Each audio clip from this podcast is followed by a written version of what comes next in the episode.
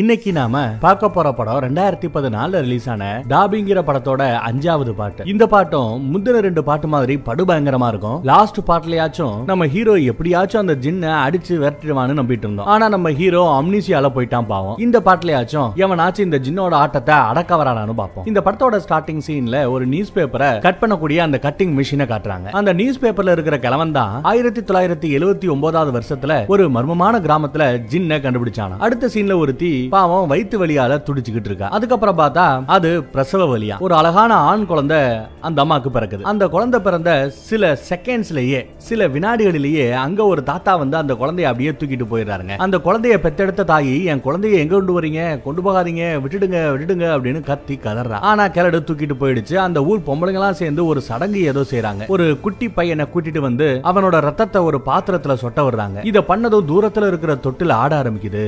அந்த தொட்டில் கொஞ்ச நேரம் இருட்டுக்குள்ள பறந்து போயிடுது. உடனே அந்த ஊர்காலங்களாம் அப்படியே பதபதச்சு போறாங்க. பாக்குற நமக்கு தான் என்ன இளவு நடக்குதுன்னு ஒண்ணும் புரியல. அங்க கட் பண்ணி ஒரு வீட்டோட பெட்ரூமை காட்டுறாங்க. பெட்ல நம்ம ஹீரோ நிம்மதியா படுத்து தூங்கிக்கிட்டு இருக்கான். பக்கத்துல படுத்திருக்கா பாத்தீங்களா நம்ம ஹீரோவோட பொண்டாட்டி. இந்த படத்துக்கு ஹீரோயின் தான். ஏதோ சத்தம் கேட்டு எந்திரிச்சு போய் பாக்குறான். அந்த வீட்டோட குறிப்பிட்ட ஒரு ரூம்ல மட்டும் ஏதோ ஒரு சத்தம் வர ஹீரோயின் அந்த ரூமுக்குள்ள போய் லைட்டரை போட்டு பாக்குறா. லைட்டை போட்டு பார்த்தா அங்க எதுவும் இல்லைன்னு மறுபடியும் தூங்க போயிடுறா. அடுத்த நாள் காலையில ஹீரோ கோட் சூட் எல்லாம் மாட்டிக்கிட்டு ஆபீஸ் கிளம்பிடுறாங்க. ஹீரோயின் வீட்டுல தனியா நின்னு துருந்து வச்சுக்கிட்டு இருக்கா. சடனா அவங்க டிவி தானாவே ஆன் ஆகுது. எப்படி தானா அந்த டிவி ஆன் ஆகுது? ஹீரோயின் அதை ஆஃப் பண்ணிக்கிட்டு இருக்கும்போது கிச்சன்ல ஒரு பாட்டில் விழுந்து நொறுங்குதுங்க. அதுவும் தானா நடக்கிற மாதிரி இருக்கு. அந்த பக்கம் வேலையை முடிச்சுட்டு ஹீரோயின் மதியம் போல தூங்கிக்கிட்டு இருக்கா. கிச்சன்லயும் அந்த பேய் ரூம்லயும் ஒரே நொறுங்குற சத்தமா கேக்குது. ஹீரோயின் எழுந்து போய் பார்க்க கிச்சன்ல அலங்கோலமா கிடக்கு. அந்த கிச்சன்ல இருக்கிற ஐட்டங்கள் எல்லாம் அலங்கோலமா அங்கங்க கிடக்கு. நிறைய திங்ஸ் கீழே விழுந்து உடஞ்சு போய் கிடக்கு. ஹீரோயினோ சுத்தி முத்தியும் பார்க்க தரையில ஒரு அழுக்கான காலடி தடமா இருக்கு. அதுவும் மனுஷ காலடி மாதிரியே இல்லங்க. அப்ப நம்ம ஹீரோயினை பாக்கிறதுக்காக ஒரு ஃப்ரெண்ட் வரா. உடனே நம்ம ஹீரோயினும் பயந்துகிட்டே நடந்த எல்லாத்தையுமே அவள்கிட்ட சொல்ல ஃப்ரெண்ட் உள்ள போய் பார்த்துட்டு ஏதாச்சும் நாய் வந்துட்டு போயிருக்கும்னு ஆசாட்டா சொல்லிடுறா. ஹீரோயினுக்கோ எவனோ திருடன் தான் வந்திருக்கும்னு ஒரு பக்கம் பதட்டமாவே இருக்கு. அப்புறம் அந்த ஹீரோயினும் நம்ம ஃப்ரெண்டும் சேர்ந்து கிச்சனை கிளீன் பண்ண ஆரம்பிக்கிறாங்க. அன்னைக்கு ராத்திரி நம்ம ஹீரோ வேலையை முடிச்சிட்டு வீட்டுக்கு வந்து சேர்றான். அவன் வர நேரத்துக்கெல்லாம் ஹீரோயின் அசந்து போய் நல்லா தூங்கிக்கிட்டு இருக்கான். ஹீரோ தனியா உட்காந்து டாக்குமெண்ட்ரி மாதிரி என்னத்தையோ பாத்துக்கிட்டு இருக்கான். அதுலயும் இன்டர்நெட்டை பத்தியும் பேய்களை பத்தியும் கம்பேர் பண்ணி பேசிட்டு இருக்காங்க. இந்த இன்டர்நெட் தான் பேய் அப்படின்னு அடிச்சு பேசிட்டு இருக்காங்க. ஹீரோயினோ தூக்கம் கலஞ்சு எந்திரிச்சு இந்த பக்கம் வரா. வந்ததும் இந்த வீட்டுக்குள்ள யார் யாரோ நுழையறாங்க. சிசிடிவி கேமரா வாங்கி உடனே இன்ஸ்டால் பண்ணுங்க, இல்லைன்னா நான் இந்த வீட்லயே இருக்க மாட்டேன்னு ஹீரோயின் கட் அண்ட் ரைட்டா சொல்லி அவன்கிட்ட சண்டை போடுறான். சரி நாளைக்கு எல்லாத்தையும் இன்ஸ்டால் பண்ணிடலாம்னு நம்ம ஹீரோவும் மண்டைய மண்டை ஆட்டுறான். நடு ராத்திரி அந்த வீட்டோட ஒவ்வொரு கதவும் தானாவே திறந்து மூடுது. அந்த சத்தத்துல ஹீரோயினுக்கு தூக்கங்களையே எந்திரிச்சு போய் பாக்குறா. திடீர்னு அவளுக்குள்ள என்னென்னமோ சவுண்ட் எல்லாம் கேட்க ஆரம்பிக்குதுங்க. ஹீரோயினோ குறுகுறுன்னு அந்த பேய் ரூமுக்கே ஓடுறா. அந்த ரூம் கண்ணாடியில ரத்தத்தால ஃபுல்லா ஏதோ எழுதி இருக்கு. அந்த ரூமோட மூளைக்கு நம்ம ஹீரோயின் போறா. அங்க பாலித்தீன் கவர் மாதிரி ஒண்ணு கிடக்குங்க, ஒரு ஜருகப்பை. அதுக்குள்ள அகோரமான ஒரு பேயோட முகம் தெரியுது. அந்த பேய் அடுத்து உடனே நம்ம ஹீரோயின் மேல ஏறிக்குது. ஹீரோயின் நேரா ஹீரோ கிட்ட போய் எனக்கு தூக்கமே வரலங்கன்னு சொல்லி அவனை எழுப்புறா. அவனோ தூக்கத்துல ஏதோ பதில் பேச ஹீரோயின் அவனை மாங்கு மாங்குன்னு வெறி கொண்டு குத்த ஆரம்பிக்கிறான். என்னடா ஆச்சுன்னு பார்த்தா நம்ம ஹீரோ அங்க ரத்த வெள்ளத்துல கிடக்கான். சும்மா கத்தியாலே எடுத்து சதக்கு சதக்கு சதக்கன்னு குத்தி கிழிச்சிருக்கா போல. ஹீரோயின் அந்த ரத்தம் படிஞ்ச அந்த கத்தியோட பேய் ரூமுக்கு போறா. அங்க நடுவுல ஒரு பணத்தை படுக்க போட்டு சுத்தியும் சூனியக்கார கிழவிங்களா உட்கார்ந்துருக்காங்க. இப்ப நம்ம ஹீரோயினோட மைண்டுக்குள்ள படத்தோட ஸ்டார்டிங் சீன்ல வந்த அந்த டெலிவரி சீன் எல்லாம் வந்துட்டு போகுதுங்க. இன்னும் என்னென்னமோ அவ மூளைக்குள்ள ஓட பதட்டத்தோடயே தூக்கத்துல இருந்து எந்திரிச்சு உட்கார்றா. அவ இவ்வளவு நேரம் கனவு கண்டுட்டு இருக்கா போல. நம்ம ஹீரோ நல்லபடியா உயிரோட தான் இருக்கான், ஒன்னும் பிரச்சனை இல்ல. ஹீரோயின் பதறி போய் பெட்ல எந்திரிச்சு உட்கார ஹீரோக்கு முழிப்பு வந்துடுது. அதே சமயம் ஹீரோயினோட மூக்குல ரத்தம் வேற சுட்டிக்கிட்டே இருக்கு. ஹீரோ என்னாச்சுன்னு கேட்க ஹீரோயின் அங்க இருந்து எந்திரிச்சு போய் அந்த பேய்ரூமுக்கு ஓடி போய் பாக்குறாங்க. அங்க இருக்கிற அந்த கண்ணாடி கிளீனா தான் இருக்கு. ஹீரோவோ பின்னாடியே வந்து ஏதாச்சும் கனவு கண்டியான்னு கேட்க ஆமா உங்களை கொல்ற மாதிரி கனவு கண்டேன்னு அந்த ஹீரோயின் அழுதுகிட்டே புலம்புறா. உடனே நம்ம ஹீரோ அவள்கிட்ட நாம எதை பத்தி அதிகமா யோசிக்கிறோமோ அதுதான் கனவா வரும். நீ காலையில வந்தால அந்த திருடனை பத்தியே ஏதோ யோசிச்சுட்டு இருந்திருப்ப, அதான் உனக்கு இப்படி மோசமான கனவுகளா வருது அப்படின்னு சொல்றாப்ல. ஹீரோயின் இன்னும் அந்த கனவை பத்தியே யோசிச்சுக்கிட்டு நடுங்கிக்கிட்டே இருக்கா. ஹீரோ அவள்கிட்ட கனவுல வரத நாம ஏன் ஆப்போசிட்டா எடுத்துக்க கூடாது? கனவுல நான் செத்து போயிட்டேன், அப்போ நிஜத்துல நீயும் நானும் ஒரு 100 வருஷம் சந்தோஷமா ஒன்னா வாழுவோம் அப்படின்னு எடுத்துக்கோ அப்படின்னு சொல்லி என்னென்னமோ சொல்லி சமாதானப்படுத்துறாங்க. அடுத்த நாள் காலையில ஹீரோ சொன்னபடியே அந்த சிசிடிவி எல்லாம் செட் பண்றான். மொத்தம் ஒரு 4 கேமரா செட் பண்ணியாச்சு. ஹீரோ இருக்கிற வரைக்கும் எல்லாம் நார்மலா தாங்க இருக்கு. ஹீரோ அந்த வாசலை தாண்டினதும் கேமரால இருக்கிற அந்த ஜின்னு ஜூம் அவுட் ஜூம் இன் பண்ணி ஹீரோயினை பயமுறுத்திக்கிட்டு இருக்கு. ஹீரோவும் ஹீரோயினும் கிளம்பி அப்படியே அந்த பக்கம் ஒரு பாருக்கு போறாங்க. அடுத்து அங்க போனா அந்த பார்ல ஆடிக்கிட்டு இருக்கிற டான்சரு கையில மலப்பாம்பை வச்சு டான்ஸ் ஆடிக்கிட்டு இருக்கான். என்னடா விசேஷம் அப்படின்னு பார்த்தா நம்ம ஹீரோயினுக்கு இன்னைக்கு பிறந்த நாளா. அதனாலதான் நம்ம ஹீரோயின் அந்த இந்த ஃப்ரெண்டுகாரி அப்புறம் நம்ம தாடிக்காரன்னு ஒரு 4 பேரு பார்ட்டி பண்ண பாருக்கு வந்திருக்காங்க. ஹீரோவோ ஹீரோயினை விஷ் பண்ணி கிஸ் பண்ண ஃப்ரெண்ட் அவங்கள குறுகுறுன்னு பாக்குறா. ஏன் இப்படி முறைக்கிறா, என்ன அவசியம்னு தெரியல. பார்ட்டி முடிஞ்சு 4 பேருமே ஹீரோட வீட்டுக்கு போறாங்க. அங்க நம்ம ஹீரோயின் அவளோட கனவை பத்தி தாடிக்காரங்கிட்ட சொல்றா. ஹீரோயினோட கனவுல 7730 அப்படிங்கிற ஒரு நம்பரை பார்த்ததாவும் கனவுல வந்தவங்க நம்ம ஹீரோயின் கிட்ட ஏதோ ஒரு ஜின்னோட பேரையும் சொல்லிருக்காங்களா. இதுக்கெல்லாம் என்ன அர்த்தம் நம்ம ஹீரோயின் தாடிக்காரங்கிட்ட கேக்குறா. அந்த ஜின்னோட பேரு ஹாரிஸ். ஹாரிஸ் அப்படிங்கிற வார்த்தை எகிப்தோட ஒரு பழம்பெரும் சாத்தானோட பேரு அப்படின்னு அந்த தாடிக்காரன் சொல்றான். அந்த எகிப்தோட சாத்தானோட நெத்தியில ஒரே ஒரு ஒத்த கண்ணு தான் அப்படி இருக்குமா. மேபி அந்த எகிப்தோட பழம்பெரும் சாத்தானான ஹாரிஸ்ங்கிற அந்த ஜின்னோட பார்வை தான் நம்ம ஹீரோயின் மேல விழுந்திருக்கும்னு தாடிக்காரன் நம்புறான். அங்க வர அந்த ஃப்ரெண்டு ஏய் சும்மா சும்மா ஹீரோயினை பயமுறுத்திக்கிட்டே இருக்காத அப்படின்னு சொல்ல ஹீரோயினோ இன்னும் அந்த ஜின்னுங்களை பத்தி நிறைய தெரிஞ்சுக்க ரொம்பவே ஆர்வம் காட்டுறா. ஜின்னுங்க மனுஷங்களோட வாழ்க்கையை சில நேரம் ரொம்பவே பாதிச்சிடுமா. உன் கனவுல வந்த அந்த ஹாரிஸ்ங்கிற ஜின்னு மேபி உன்னை அட்டாக் பண்றது கூட வாய்ப்பு இருக்குன்னு தாடிக்காரன் சொல்லி பயமுறுத்திக்கிட்டே இருக்கான். ஹீரோயினோ ஒருவேளை அந்த ஜின்னு தன்னை பிடிச்சிருந்தா தன்னை அது பிடிச்சிருக்கா இல்லையான்னு தெரிஞ்சுக்க நினைக்கிறான். தாடிக்காரன் ஜின்னுங்களோட கல்லுன்னு சொல்லி ஒரு கூழாங்கல்ல கையில வச்சுக்கிட்டு இது மூலமா ஜின்னு உடம்புல ஏறி இருக்கா இல்லையா அப்படிங்கறத ஈஸியா தெரிஞ்சுக்கலாம்னு சொல்றான். ஹீரோக்கு அந்த ஃப்ரெண்டுகாருக்கு இதுல சுத்தமா விருப்பம் இல்ல. தாடிக்காரன் சுத்தி இருக்கிற அந்த லைட் எல்லாம் அணைச்சிட்டு அந்த கூழாங்கல்ல டேபிள்ல வைக்கிறான். ஹீரோயினோட கைய அது மேல வச்சு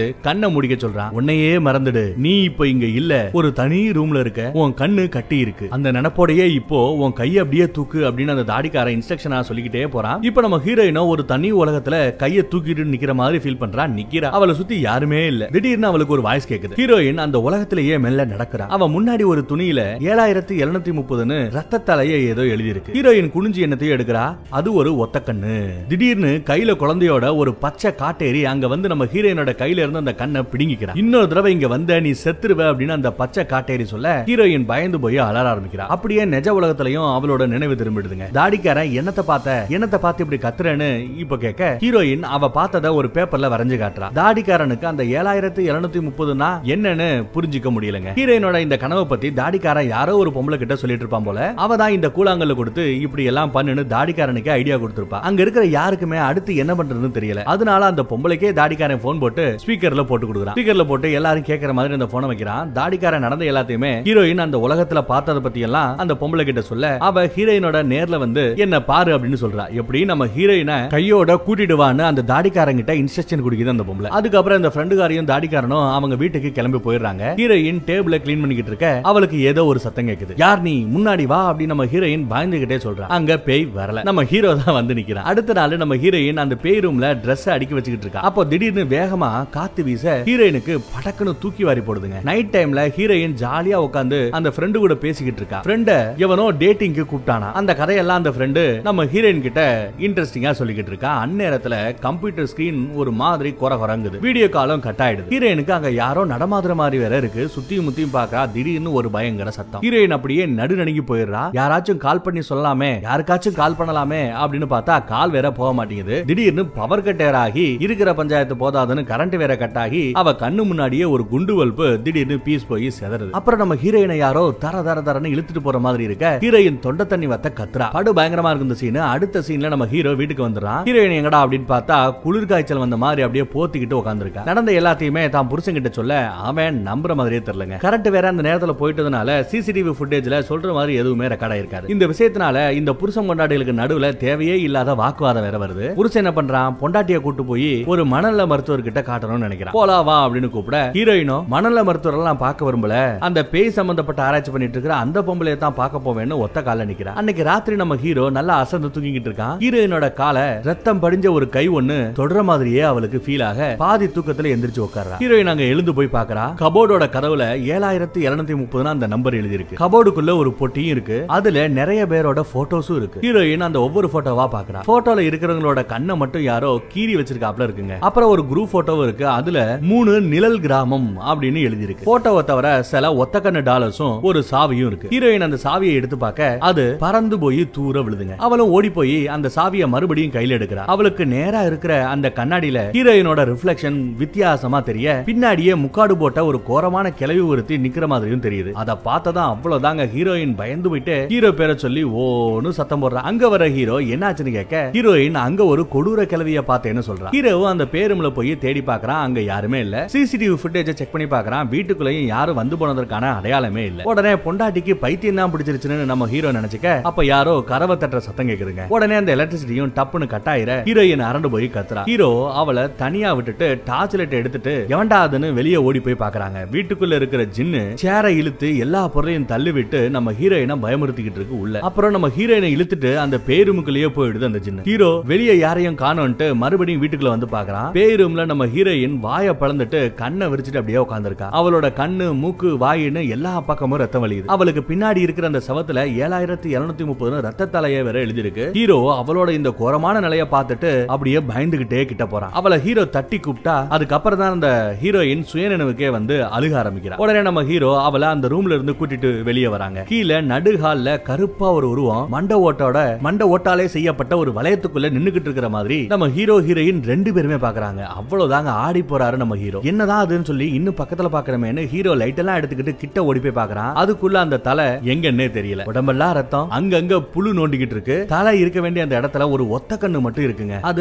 ஆடாம அசையாம நிக்க இது எவன்டா என் வீட்டுக்குள்ள வச்சாங்கன்னு கேட்டுக்கிட்டே நம்ம ஹீரோ வெளியே ஓடுறான். நம்ம ஹீரோயினோ ரத்த கலரியோட நின்னு அந்த உருவத்தையே பார்த்துட்டு அப்புறம் அழுதுகிட்டே ஹீரோ கிட்ட அவளும் ஓடி வரா. இவ்வளவு நாளா பேய் இருக்கு ஜின் இருக்குன்னு சொன்ன வரைக்கும் நம்பாதவன் நேத்து நேர்ல பார்த்ததுமே தலை இருக்க வேண்டிய இடத்துல அந்த ஒத்த கண்ணை பார்த்ததுமே மிரண்டு போய் ஐயோ ஏதோ பண்ணிட்டாங்க நம்ம வீட்டுக்குள்ள அப்படின்னு அலறடிச்சுக்கிட்டு ஓடி வந்து நம்ம ஹீரோ பொண்டாட்டியோட சேர்ந்துக்கிட்டு அந்த மாயாவி பொம்பளைய பாக்குறதுக்காக அவங்க வீட்டுக்கே போயிடுறாங்க. நம்ம தாடிக்காரனும் அந்த ஃப்ரெண்டுகாரியும் கூடவே வந்திருக்காங்க. அந்த மாயாவி பொம்பளை ஒருத்திக்கு அப்பதான் பேய் ஓட்டிட்டு ஃப்ரெஷ்ஷா வந்து உட்கார்றா. ஹீரோயின் அவள்கிட்ட அவங்க அப்பா அம்மாவோட பேரை மட்டும் தாங்க சொல்றா. உடனே அந்த பொம்பளை அந்த கிழவி அவங்க ரெண்டு பேரும் ஆக்சிடென்ட்ல செத்துட்டாங்க தானே அப்படின்னு கரெக்டா கேக்குறா. தாடிக்காரன் நடக்கிறத அப்படியே ரெக்கார்ட் பண்ணிக்கிட்டு இருக்கான். ஹீரோயின் அவங்க வீட்டுல யாரோ இருக்கிற மாதிரியே இருக்குன்னு சொல்ல கிழவி அவ கண்ணை மூடி சொல்லி யாரோட கண்ணை நம்ம ஹீரோயினோட கண்ணை மூட சொல்லி அவ கிட்ட ஒரு தட்டை நீட்டுறா. இந்த தட்டுல இருந்து ஏதாச்சும் எடு அப்படின்னு நம்ம கிழவி சொல்ல ஹீரோயினும் ஒரு கிராஸா இருக்கிற குச்சியை எடுக்கிறா. இதை எதுக்காக சூஸ் பண்ண அப்படின்னு அந்த கிழவி கேள்வி கேட்ப ஹீரோயின் தெரியாது அப்படின்னு வாயை புதுக்கிறா. எந்த காரணமும் இல்லாம அதை எடுத்திருக்கா போல. அடுத்த செகண்டே கிழவி நம்ம ஹீரோயினை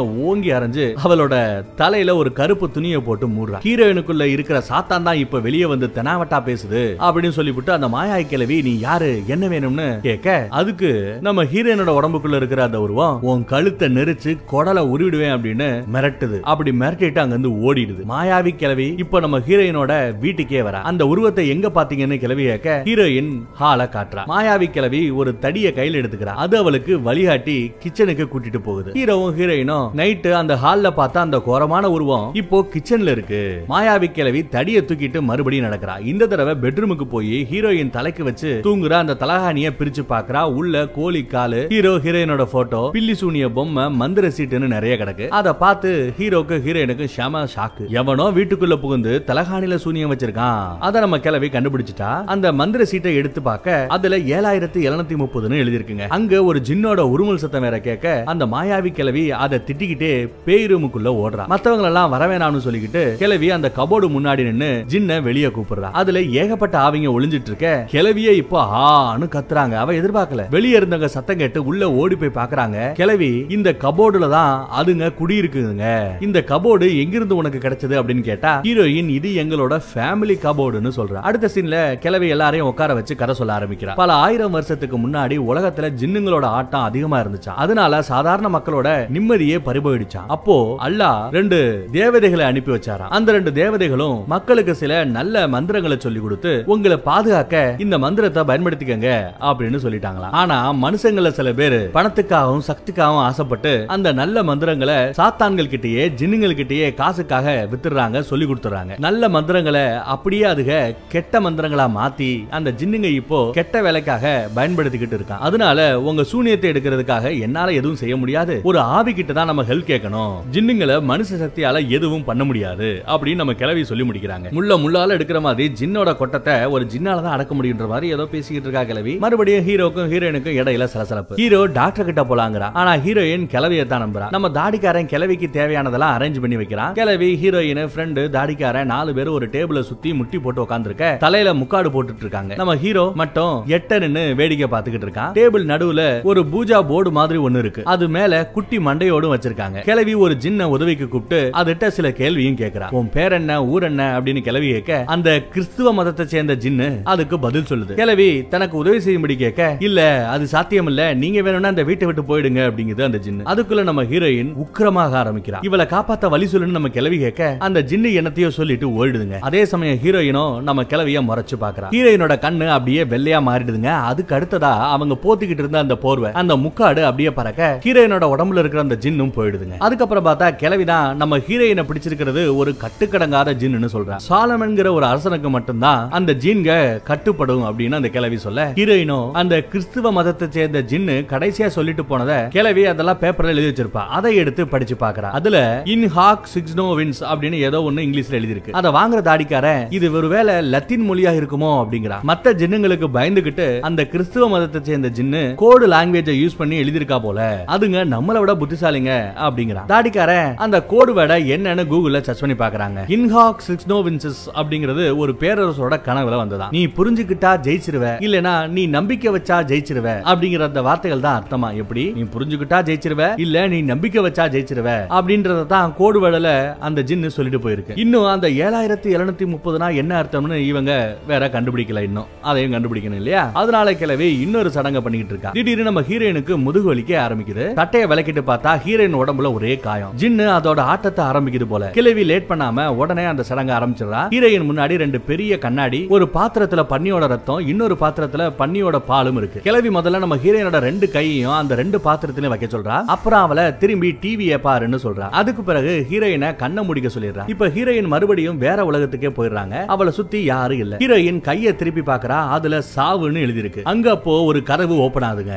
யாரோ அவள்கிட்ட இங்க வந்தா நீ செத்துருவ அப்படின்னு மறுபடியும் சொல்ல ஹீரோயின் கத்திக்கிட்டே கண்ணை முடிக்கிறா. ஹீரோயின் மறுபடியும் கண்ணை திறந்து பார்க்கும்போது அவ முன்னாடி ஒரு வெள்ளை முக்காடு போட்ட ஒரு உருவம் நிக்குதுங்க. ஹீரோயின் திரும்பி பார்க்க செவத்துல கிராஸ் கிராஸா ஏதோ இருக்கு. ஹீரோயின் அப்படியே நடந்து போறா. அவளை சுத்தி வெறும் வெள்ளை துணிங்க, நடுவுல ஒரு கருப்பு உருவம் வந்து ஹீரோயினை தொட்டு தூக்கிட்டு போகுது. அங்க கட் பண்ணா நம்ம ஹீரோயின் தரையில கிடக்கா. அவ தலையில இருந்து ரத்தம் வெளியே வந்து கிடக்கு. அவளை அந்த பச்சை காட்டேரி நின்னு பாத்துக்கிட்டு வேற இருக்கு. ஹீரோயினோ கண்ணை திறந்து பாக்குறா. அவ கண்ணு முன்னாடியே அந்த கிளவி, ஹீரோ, ஃப்ரெண்டு, தாடிக்காரன்னு 4 பேருமே செத்து கிடக்குறாங்க. ஹீரோயினோட வயித்துல யாரோ ரத்தத்தை வேற அள்ளி பூச அவர் உயிர் போகிற மாதிரி கத்துறா. ஹீரோயினோட உடம்புல அதே சமயம் நெஜத்துல பேயி இப்ப ஏறி நிக்குது. அவ கத்துன கத்துல சுத்தி இருந்த அந்த கண்ணாடி எல்லாம் உடஞ்சு செதறுது. ஹீரோயின் கையில கத்திய வச்சுட்டு நிக்க கிளவி அவளை ஒரே அமுக்க அமுக்க பேயா ஜின்னா அது உடம்புல இருக்கிறது அப்படியே அங்கிருந்து ஓடிடுதுங்க. ஹீரோயினோட டிரெஸ் வேற விலக்கி பார்த்தா அவளோட வயித்துல ரத்த கீரலா இருக்கு. நீ போன அந்த உலகத்துல என்ன நடந்துச்சுன்னு உனக்கு ஞாபகம் இருக்கா அப்படின்னு அந்த கிளவி கேட்க ஹீரோயின் ஒரு கருப்பு உருவம் அரபிக் மொழியில கடைசி புத்தகம் அப்படின்னு சொன்னதா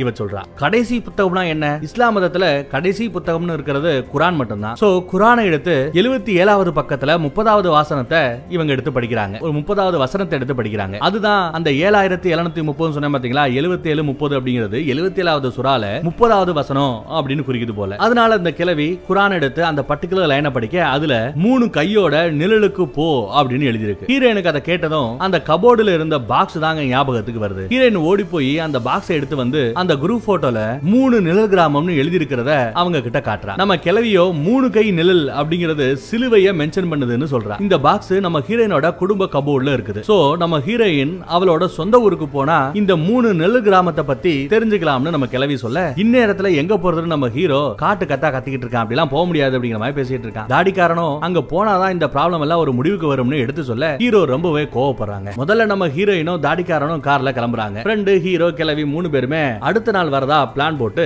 தாடிக்காரன் கார்ல வழி அனுப்பி வைக்கிறாங்க. இவங்களை அப்படி போய்கிட்டு இருக்கும்போது தாடிக்காரன் காரை வழியில நிப்பாட்டி ஒரு அங்கிள் கிட்ட அந்த கிராமத்துக்கான வழியை கேட்கிறான். உடனே அந்த பெரியவரோ அந்த கிராமத்தை முஸ்லீம் மதத்தை சேர்ந்தவங்க 3 நிழல் கிராமம்னு சொல்லுவாங்களா, கிறிஸ்துவ மதத்தை சேர்ந்தவங்க 3 கை நிழல் கிராமம்னு சொல்லுவாங்களா, ஆனா இப்போ அந்த கிராமத்துல யாருமே இல்லன்னு அந்த அங்கிள் சொல்ல அந்த கிராமத்தை சேர்ந்த யாராச்சும் உங்களுக்கு தெரியுமா அப்படின்னு தாடிக்காரனு கேக்குறான். ஒரே ஒரு பைத்தியக்காரன் தான் இருக்கான் அப்படின்னு அந்த அங்கிள் அவங்களுக்கு வழியை சொல்லி அனுப்பி வைக்கிறாரு. தாடிக்காரனும் ஹீரோயினும் அங்கிள் சொன்ன அந்த பைத்தியக்காரனோட வீட்டுக்கே போய் பாக்குறாங்க. அங்க நம்ம பைத்தியக்காரன் சட்டை கூட போடாம கால்ல சங்கிலியோட கிடக்கான். பல்லெல்லாம் கரை, கண்ணு ஏதோ புற விழுந்த மாதிரி காட்டுத்தனமா இருக்குங்க. அந்த பைத்தியத்துக்கு ஜினுங்க கூட எல்லாம் நிறைய கான்டாக்ட் இருக்கு போல. ஹீரோயினும் அந்த தாடிக்காரனும் இங்க எதுக்காக வந்திருக்காங்கன்னு கூட அவனுக்கு தெரிஞ்சிருக்கு. தாடிக்காரன் அந்த கிராமத்தோட பேரை சொல்ல பைத்தியக்காரன் அரண்டு கத்துறான். சவத்துல இருக்கிற அந்த ஜின்னு பைத்தியக்காரன்ட்ட ஏதோ சொல்லுதுங்க. உடனே அந்த பைத்தியக்காரன் ஹீரோயினோட கையை பிடிச்சு எதையோ ஃபீல் பண்றான். உடனே அவங்க 2 பேரையும் இழுத்துட்டு எங்கேயோ போகணும்னு சொல்றான். அதே சமயம் அங்க வீட்டுல ஹீரோ, ஃப்ரெண்டு கொஞ்சம் குதூகலமா இருக்காங்க. அங்க பொண்டாட்டிக்கு எவ்வளவு பஞ்சாயத்து, இதுக இவ்வளவு மோசமா இருக்காங்களே. ஹீரோயின் தாயா பாவம் ஏமாளி ஹீரோயினையும் தாடிக்காரனையும் இந்த பைத்தியக்காரன் ஒரு கோயக்குள்ள அழைச்சிட்டு போறான். கையில கத்தி கடப்பாறை எல்லாம் வச்சிருக்கான். எதுக்குன்னு தெரியல. அங்க சில மேடுகளும் அது மேல கிராஸும் இருக்கு. இந்த மேடுகள் எல்லாம் வேற ஒண்ணும் இல்ல, கொன்னு புதைக்கப்பட்ட குழந்தைகளோட கல்லறை அப்படிங்கிற அந்த பைத்தியக்காரன். ஹீரோயின் பிறந்த 41வது நாள்ல அவளுக்கு ஏதோ ஒரு நோய் வந்துருச்சான். அதுவும் ஜின்னுங்களால பரவக்கூடிய ஒரு நோயா. ஹீரோயினோட உயிரை காப்பாத்த அவளோட அப்பா அம்மா இந்த 3 நெல் கிராமத்துக்கு வந்தாங்களாம். ஹீரோவோட உடம்புல இருந்த அந்த நோயை அப்போ புதுசா பிறந்த ஒரு பச்சை குழந்தையோட உடம்புக்கு மாத்துனாங்களாம். அதாங்க படத்தோட ஸ்டார்டிங் ஒரு ஆண் குழந்தைய ஒரு தாத்தா தூக்கிட்டு ஓடுவாரு. ஹீரோயினுக்கு பதிலா அந்த ஆண் குழந்தையோட உயிரை ஜின்னுக்கு பணையம் வச்சுட்டாங்க போல. இதெல்லாம் அந்த பைத்தியக்காரன் நம்ம ஹீரோயின் சொல்ல, ஹீரோயின் இந்த கிறிஸ்டி எல்லாம் உனக்கு எப்படியா தெரியும்னு கேட்க, படத்தோட ஸ்டார்டிங் சீன்ல கிழவிங்க ஒரு குட்டி பையனோட ரத்தத்தை சொட்ட விடுவாங்க இல்லையா, அந்த குட்டி பையனே இந்த பைத்தியக்காரன் தானா. பணக்கார வீட்டு குழந்தைகளை காப்பாத்த இந்த கிராமத்தோட 7 குழந்தைகளை பலி கொடுத்திருக்காங்க. அது மாதிரி செத்து போன குழந்தைகளோட கல்லறைகள் தான் இப்போ இங்க மேடா கிடக்கிறது. இப்ப நம்ம ஹீரோயின் உயிர் தப்பணும்னா அவளுக்காக பலி கொடுக்கப்பட்ட அந்த குழந்தையோட கல்லறைய கண்டுபிடிக்கணும்னு பைத்தியக்காரன் சொல்றான். ஹீரோயினும் அவளோட சென்ஸை வச்சு எல்லா கல்லறைகளையுமே உள்ளூர உணர்ந்து பார்த்து கடைசியா ஒரு கல்லறைய கை நீட்டி காமிக்கிறா. அதுதான் எனக்கு பதிலா பலியிடப்பட்ட குழந்தை அப்படின்னு கை காமிக்கிறா. பைத்தியக்காரன் அதை தோண்டி எடுக்க ஆரம்பிக்கிறான். தோண்டி உள்ள இருந்து ஒரு பெட்டியை எடுக்கிறான். அதற்கான சாவி நம்ம ஹீரோயின் கிட்ட இருக்கு. எப்படி இவகிட்ட இருக்குன்னு கேக்குறீங்களா, அதுதான் அவளோட குடும்ப சொத்துன்னு ஒரு கபோர்டு பாக்ஸ் வச்சிட்டு இருந்தால அதுக்குள்ள இருந்த பாக்ஸ்க்குள்ள தான் இந்த சாவி இருந்திருக்குங்க. பைத்தியக்காரன் சாவி போட்டு அந்த சவப்பெட்டியை திறக்கிறான். அடுத்த நிமிஷமே அங்க ஒரு சத்தம் பயங்கரமா வந்து அடுத்த செகண்டே போயிடுதுங்க. பைத்தியம் அந்த சவப்பெட்டியில இருந்த குழந்தை பணத்தை எடுக்க அடுத்த நிமிஷமே அவனோட தலையில கடப்பாறையை இறக்குறான் நம்ம தாடிக்காரன். ஒருவேளை ஜின்னு ஏறி இருக்குமோ தாடிக்காரனோட உடம்புல, ஏன்னா இப்ப வெறுபிடிச்ச மாதிரி குத்தி குத்தி அந்த பைத்தியக்காரனை கொன்னுகிட்டு இருக்கான் தாடிக்காரன். ஹீரோயினும் இப்படி ரத்தம் தெரிக்கிறத பார்த்து அரண்டு போய் ஓடுறான். நல்ல வேலையாங்க அந்த கிளவி வந்துடுறாங்க. இங்க வீட்லயே நம்ம ஹீரோ ஒரு கோரமான உருவத்தை உத்து உத்து பார்த்து மண்டைய பிச்சுக்கிறான். கொஞ்ச நேரத்துல அவனோட கண்ணுல இருந்து ரத்தம் வேற வெளிய ஆரம்பிக்குது. ஹீரோ கூட சேர்ந்து என்ஜாய் பண்ண வந்த அந்த ஃப்ரெண்டுகாரி இப்போ ஹீரோவோட பிஹேவியரை பார்த்து காதலை அழுகிறான். ஹீரோவோ அவளை வெறியோட நெருகிறான். அங்க கொகையில கிளவி வந்தது நல்ல வேலை இல்ல. கிளவியும் தாடிக்காரனும் கூட்டு போலங்க ஒன்னா சேர்ந்து நம்ம ஹீரோயினை கட்டி போட்டுருதுங்க. அடிப்பாவி, எதுக்காக இந்த தாடிக்காரனும் இந்த கிளவியும் ஒண்ணு சேர்றாங்க? அப்போ இந்த கிளவி யாரு அப்படின்னு பார்த்தா நிறைய ட்விஸ்டுக்கு மேல ட்விஸ்ட் வச்சிருக்காங்க. ஹீரோயினுக்கு பதிலா செத்து போச்சுல ஒரு குழந்தை, அந்த குழந்தையோட அம்மா தான் இந்த மாயாவி கிளவியா. அப்ப இந்த தாடிக்கார யாரு அப்படின்னு பார்த்தா அவன் உடம்புல ஜின்னுகனெல்லாம் ஏறலங்க, இந்த கிளவியோட மூத்த மகனா 2வது குழந்தைய தான் நம்ம தாடிக்காரனோட தம்பியை தான் ஹீரோயினுக்கு பதிலா பலி கொடுத்திருக்காங்க போல. இது எல்லாமே நம்ம ஹீரோயினை பழி வாங்குறதுக்காக போட்ட சதி திட்டம். ஹீரோயினும் இது தெரியாம அந்த கொகையில வசமா வந்து மாட்டிக்கிட்டா. இங்கிட்ட அந்த ஃப்ரெண்டுகாரி தலையில ஹீரோ பிளாஸ்டிக் பேக போட்டு நல்லா மூடி வச்சிருக்காங்க. ஃப்ரெண்டு மூச்சு திணறி ரத்தம் கக்கி துடிதுடிச்சு அந்த பக்கம் செத்து போறா. தாடிக்காரனுக்கு அந்த ஃப்ரெண்டுகாரிக்கும் ஹீரோக்கு இருக்கிற அந்த கள்ளத்தொடர்பு பத்தியும் நல்லா தெரிஞ்சிருக்கு. முதல்ல பல வருஷ கணக்கா தேடி ஹீரோயினை கண்டுபிடிச்சிருக்கான். அப்புறம் அந்த ஃப்ரெண்டுகாரி கூட பேசி பழகி ஹீரோயினுக்கும் தெரிஞ்சவனா மாறி இருக்கான். எல்லாமே பக்கா பிளானுங்க நம்ம தாடிக்காரன் போட்டது. அதுக்கப்புறம் தான் ஹீரோயினோட வீட்டுக்குள்ள ஈஸியா உள்ள நுழைஞ்சு சூனியம் வச்சிருக்கான். இப்ப என்ன பண்றான்னா தேலோட விஷத்தை எடுத்து நம்ம ஹீரோயினுக்கு இன்ஜெக்ட் பண்றான். அதே மாதிரி அந்த பக்கத்துல நம்ம ஹீரோவை ரொம்பவே தப்பா நினைச்சிட்டாங்க. ஆக்சுவலா ஹீரோ தானா போய் அந்த ஃப்ரெண்டுகாரியோட வலையில விழலங்க. அந்த ஃப்ரெண்டுகாரி தான் தாடிக்காரனோட ஹெல்ப்னால ஏதோ வசியம் எல்லாம் வச்சு ஹீரோவை மயக்கி இருக்கா போல. ஐயோ, அவனை போய் நம்ம தப்பா நினைச்சிட்டோமே. அப்புறம் அந்த ஃப்ரெண்டுகாரியும் நம்ம ஹீரோவும் ஒன்னா இருக்கிற அந்த வீடியோ எடுத்து அதை நம்ம ஹீரோயினுக்கு போட்டு காமிக்கிறான். இருந்தாலும் ஹீரோயினோட அப்பா அம்மா பண்ண தப்புக்கு இவ்வளவு தண்டிக்க கூடாதுங்க. அதுக்கப்புறம் இந்த தாடிக்கார 2 பெயிண்டிங்க ஹீரோயினுக்கு கிஃப்ட் பண்ணிருக்கான். அந்த பெயிண்டிங்க தான் இப்போ அந்த பேய் ரூம்ல நின்னு நம்ம ஹீரோ அந்த பெயிண்டிங்கை தான் உத்து உத்து பார்க்கறான். அந்த பெயிண்டிங்குள்ள இருந்து வந்த 2 பேரு இப்போ ஹீரோ முன்னாடி நடந்து வர ஆரம்பிக்கிறாங்க. ஹீரோ கையில வச்சிருந்த அந்த கத்தியால அப்படியே கழுத்தை அறுத்துக்கிட்டு கீழே விழுந்துறாங்க பாவம். கிளவி கொகையில ஒரு குண்டான் ரத்தத்தை எடுத்து ஹீரோயின் மூஞ்சிலேயே பூசிடுறா. அவளோட குழந்தைய எந்த ஜின்னுக்காக பலி கொடுத்தாங்கன்னா ஹாரிஸ்ங்கிற ஜின்னுக்காக தான் பலி கொடுத்திருப்பாங்க. இப்போ அதே ஹாரிஸ்ங்கிற ஜின்னுக்கு நம்ம ஹீரோயினை பலி கொடுக்கணுமா? அந்த எண்ணத்துலதான் கிளவி மந்திரம் போட்டுக்கிட்டு இருக்கா. அதே சமயம் அங்க பயங்கரமான காத்து வீச ஹீரோயினை பயந்து கத்துறா. கிளவியும் தாடிக்காரனும் அவளை சேர்ல கட்டி வச்சுக்கிட்டு போயிடுறாங்க. அடுத்த நிமிஷமே சவத்துல இருந்து 100 கணக்கா கை வெளியே வந்து நம்ம ஹீரோயினை சேரோட தூக்கிட்டு போயிடுதுங்க. கிளவி பிளான் பண்ணபடியே பலிக்கு பலி வாங்கிட்டா. நம்ம ஹீரோயினை அந்த ஜின்களுக்கு பலி கொடுத்துட்டா. இந்த பலியோட படத்தை முடிச்சிடுறாங்க. மற்ற விஷயத்தெல்லாம் எழுத்துக்களால தான் போட்டு இங்க காமிச்சிட்டு இருக்காங்க. அதுக்கப்புறம் என்னாச்சுன்னா நம்ம ஹீரோயினை ஒரு காட்டு பகுதியில போலீஸ் மீட் எடுத்ததாகவும் அப்புறம் ஹாஸ்பிட்டலுக்கு கொண்டு போனா அங்க அவ உயிர் பிழைச்சிட்டதாகவும் நமக்கு தெரிய வருது. கதையில செத்து போனவங்கன்னு பார்த்தா அந்த பைத்தியக்காரன், இந்த பக்கத்துல நம்ம ஹீரோ, அந்த ஃப்ரெண்டுகாரி 3 பேரோட டெட் பாடி தான் போலீஸுக்கு இப்ப கிடைச்சிருக்கான். நம்ம மாய மந்திரம் பண்ற கிளவி அவளோட மூத்த பையன், அதான் நம்ம கேடி தாடி இருக்கான் இல்லையா, அவங்க ரெண்டு பேரும் சேர்ந்து ஒரு வீட்டுல தங்கியிருப்பாங்க இல்லையா. அந்த வீடு திடீர்னு எரிஞ்சு போச்சான். உள்ள ரெண்டு எரிஞ்சு போன பணம் மட்டும்தான் போலீஸ் கைக்கு கிடைச்சிருக்கான். ஆனா அந்த ஊர்க்காரங்க அப்படி நடக்க வாய்ப்பு இல்ல, கண்டிப்பா அந்த மாயாவி கிளவியும் மூத்த பையனும் தலைமறைவாயிருப்பாங்க அப்படின்னு சுத்தி இருக்கிற சில பேர் நம்பிக்கிட்டு இருக்காங்களா. நம்ம ஹீரோயினும் அதைத்தான் நம்புற. அவ்வளோ ஈஸியா சாகிற கேசுகளா அந்த ரெண்டும். இப்படி நிறைய விஷயங்கள் நெகட்டிவ்ல முடிஞ்சா கூட நம்ம ஹீரோயினை மட்டும் உயிர் பிழைக்க வச்சு அந்த ஒரு விஷயத்தை நல்லபடியா முடிச்சிருக்கிறது சிறப்பு. மறுபடியும் இந்த டாபிங்கிற படத்தோட கடைசி பாட்டு கிளைமேக்ஸ் பாட்டு நாளைக்கு வரப்போது, அந்த பாட்டையும் பார்த்து என்ஜாய் பண்ண. தேங்க்யூ.